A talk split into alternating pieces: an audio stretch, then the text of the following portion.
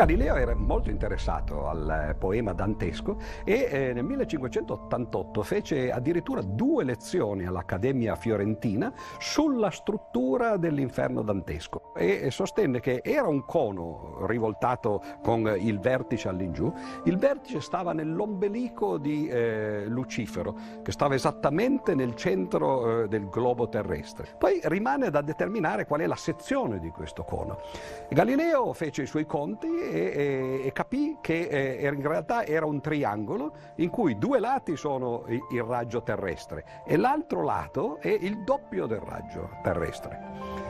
E mise queste 2 cose insieme e andò a vedere su un mappamondo che cosa succedeva quando c'era un cono che aveva il vertice nel centro della sfera e aveva una sezione fatta triangolare in quel modo.